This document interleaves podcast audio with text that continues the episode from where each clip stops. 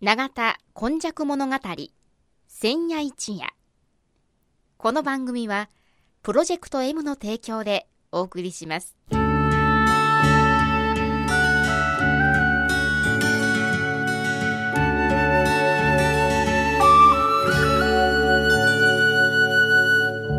本日もこの番組の時間がやってまいりました。司会進行は FMYY のキムチ焼きそして、えー本日も80夜になりますけれども、えー、緩和9代ということでこの方においでいただいてます須磨で生まれ、須磨で育ち、八十数年、井上勇です。よろしくお願いします。お願いします井上さん今日のこのこぼれ話は何でしょうか、えー須磨の海岸、そこまで変わる。うーんこれはちょっと、あのー他所ではあの例がないんじゃなかろうかと思って、あの今回はあの取り上げさせていただきます。はい。あの、この、皆さんもご存知のように、あの、須磨駅から南側の、であの、デッキに行きますと、あの、春節工事を1年間ほど、あの、こう、工事をやってたあの、見かけられた方もいらっしゃるんじゃないかと思うんですけどもね、あの、とわさを作るという、あの、事業をですね、神戸市が、あの、この、後からもお話が出ます、他所から砂を持ってきましてですね、沖合に、あの、戸朝を作ったというお話ですね。えー、知らなかった。そういう工事だったんですか、これをですね、これも、あの、神戸市のあのホームページを含めてよく調べてみますと、神戸市はですね、昭和52年から、はい。あの、この、あの、事業、要するに神戸市整備事業、あの、の工事を始めてたそうですね。あそうで震災で何年間中断をしましたけども、ええその継続として、あーその、須磨の海岸に、あの、戸朝を作るというようなことで、今回、あの、今年度、へあの、平成29年度に完成しましてですね、今年の夏にはですね、まあ、あの、遠方から来られた、あの、海水浴の来られた方も、非常にその辺を楽しんでいましたね。そしてその戸朝にですね、やはりあの、魚介類をもう放流もすると。そういうような、あの、神戸市のあの計画で進められたそうですね。あそうですか、はいそれで、まあ、あのーその、あの予算がですね、当初の予算が94億円だそうです。ということは、まああの、前の防、あの、防潮堤というええ、あの、ものはね、それも含めてだそうなんですけれども、特にこの、あの、その浜がですね、この埋められたいたのは、現在私たちの子供からの頃から考えますと、約100メーターぐらい、砂浜が広くなってますね。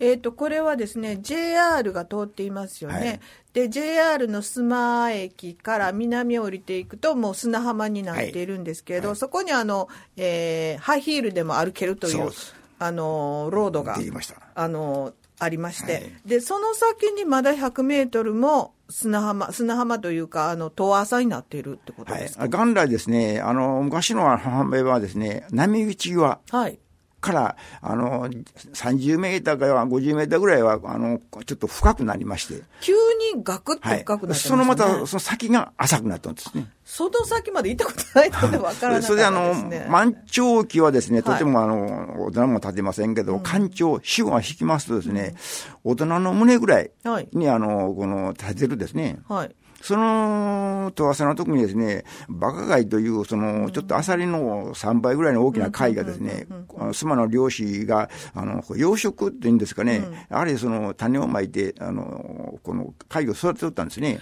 えー、ということは、あの、こう、潮干狩りみたいなことも昔はしてたんですか？はい。あの、潮干狩りとまではいかないですね。海の中ですのでね。はいあの、潮干狩りの場合はもう潮が引いてしまいますからね。だから、あの、潮干狩りも、その、出見、まあこれも潮干狩りというようなことがあるかもわかりませんけど、夏場はやはりその当時はよそから来た人がその貝を持って帰る、漁師の連中のおっちゃん連中は道路の構えましてねえ、みんなそれをもう没収して、また海に投げ返すと。そうなんですかのどかな光景もですね。あったんですね。ありましたねああ、そうですか。それでやはり、この、須磨の海岸がね、特にあの、この変わったのはですね、やはり防潮堤ができり、漁船の、あの、が、今までは漁船は、あの、海岸、砂浜に、あの、こう、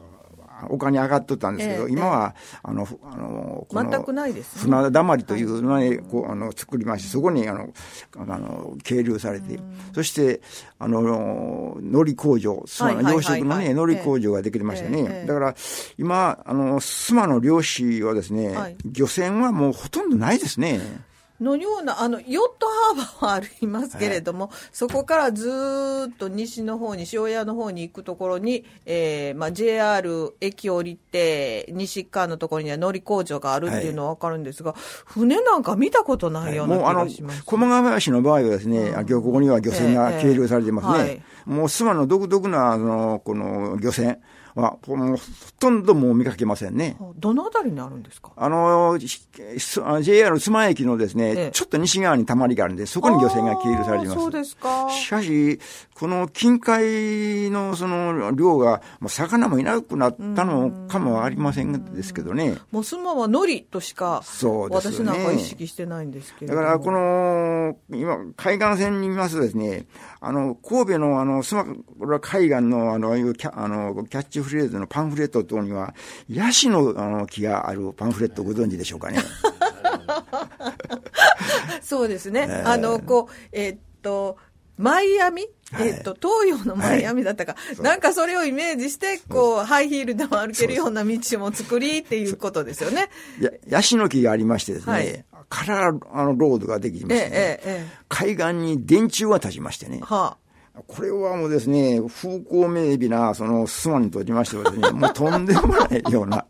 これはですね、私もかなり年がいってるんですけども、えええあのたまにですね、海岸をその覗きますと、これはどっかよその国に行ったんと違うか、というような錯覚すら覚えますね、最近は。まあ、あの、本当に、えっと、この近畿圏内で、えー瀬戸内のあたりで泳ぎに行けるところっていうのは、須磨海岸しかない。そうですね。そして、この、あの、また話が戻りまして、春節しました、あの、遠浅を作るのにですね、今回やっぱ砂がいりますね。はいこの砂はですね、あの、加古川はいに、あの、この、春節、要するに加古川がですね、あの、河口の方に砂がたくさん溜まりまして洪水の危険があるから、そこを、ね、その砂をですね、今回は非常に利用しまして、あ春節、あの、その砂船で、あの、加古川から運んできまして、これは、あの、ホームページの、あの、この、この片隅にですね、はい費用が非常に安くついたと。ああ、船でそのまま運んであ近距離ですので。で、この現在、あの、海岸線が広くなっております、この、あのー、目立ての場合はですね、四国、広島からの砂だったんです。そこへですね、オーストラリア、ニュージーランド、あらま、のそんな。石英系統の砂を交えてですね、はいあの、その、キラキラするということですねそうです。あの、まあ、あの、そしてですね、この、あの、砂浜を、この、あの、歩かれたことがございますかね。はい、あります。あの、私たちの時は砂浜をあの素足で歩きますと痛くなかったんです。はい、はい。最近の砂浜をですね、私は実験してきたんですけども、はあ歩きますと痛いんです。粒が大きい。いえ、あの、角がですね、ないです。角が取れてないですね。今までの海岸べりは波に、あの、あの、こう。自然自然に川から流れてきたりとか、波、波で。揉まれてですでね、あの、砂利そのものが粒子がですね、丸かったんですけども、埋め立ての、あの、す砂ですので、角が立って痛い、痛いですね。ああ、あと何年ぐらいかかるんでしょうね。ああ、これはもう何百年でかかるんですよね。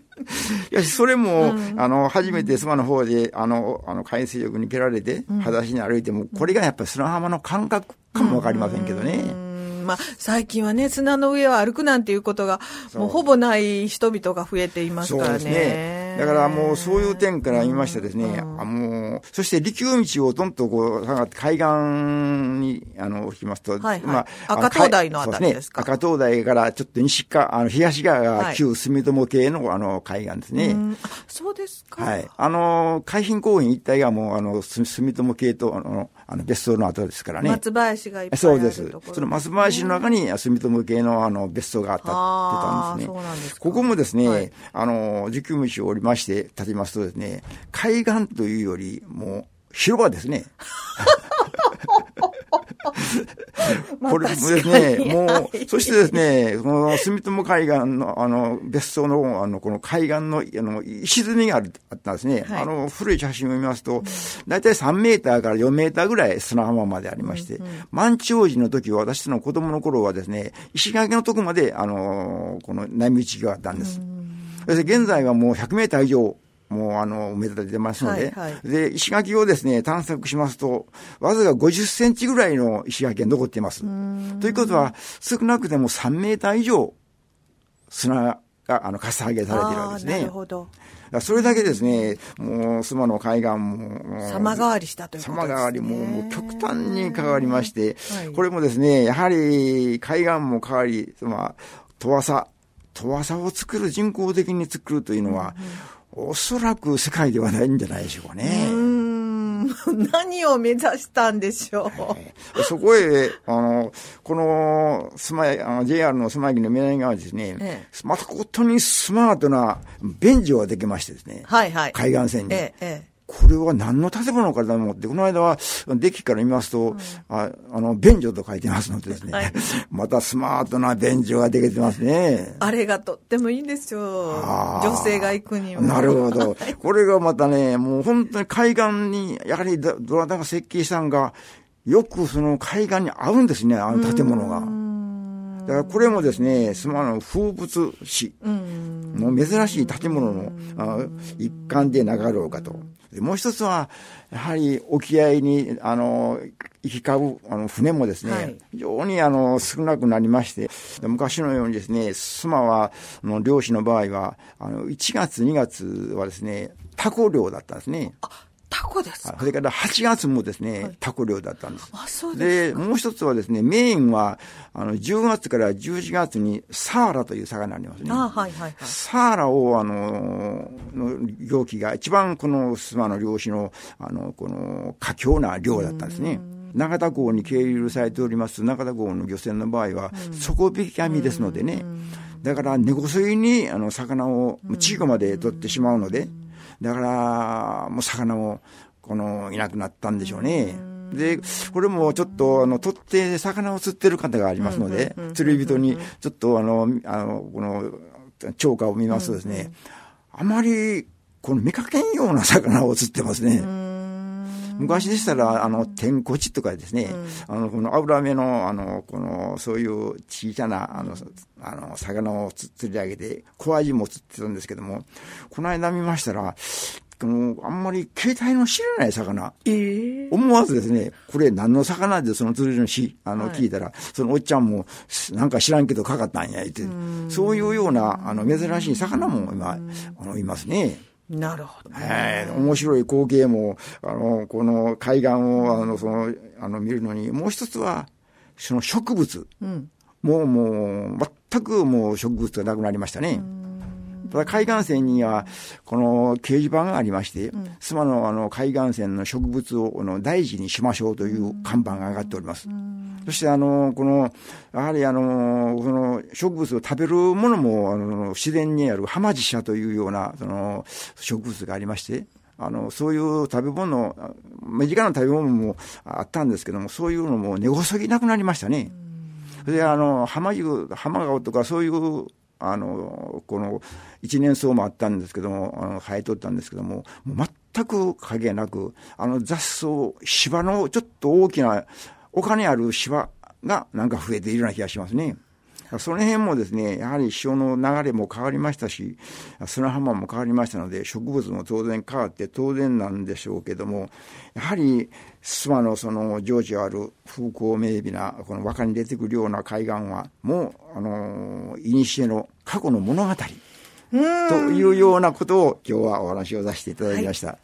えーまあ、本当にあのトイレができて、えーハイヒールでも歩けるというのもとても便利なんですけど便利のためにいろいろなものをなくしたということも、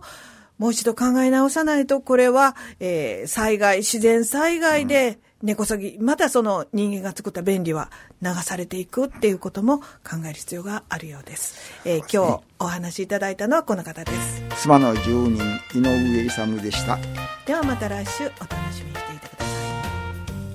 さい。永田今昔物語千夜一夜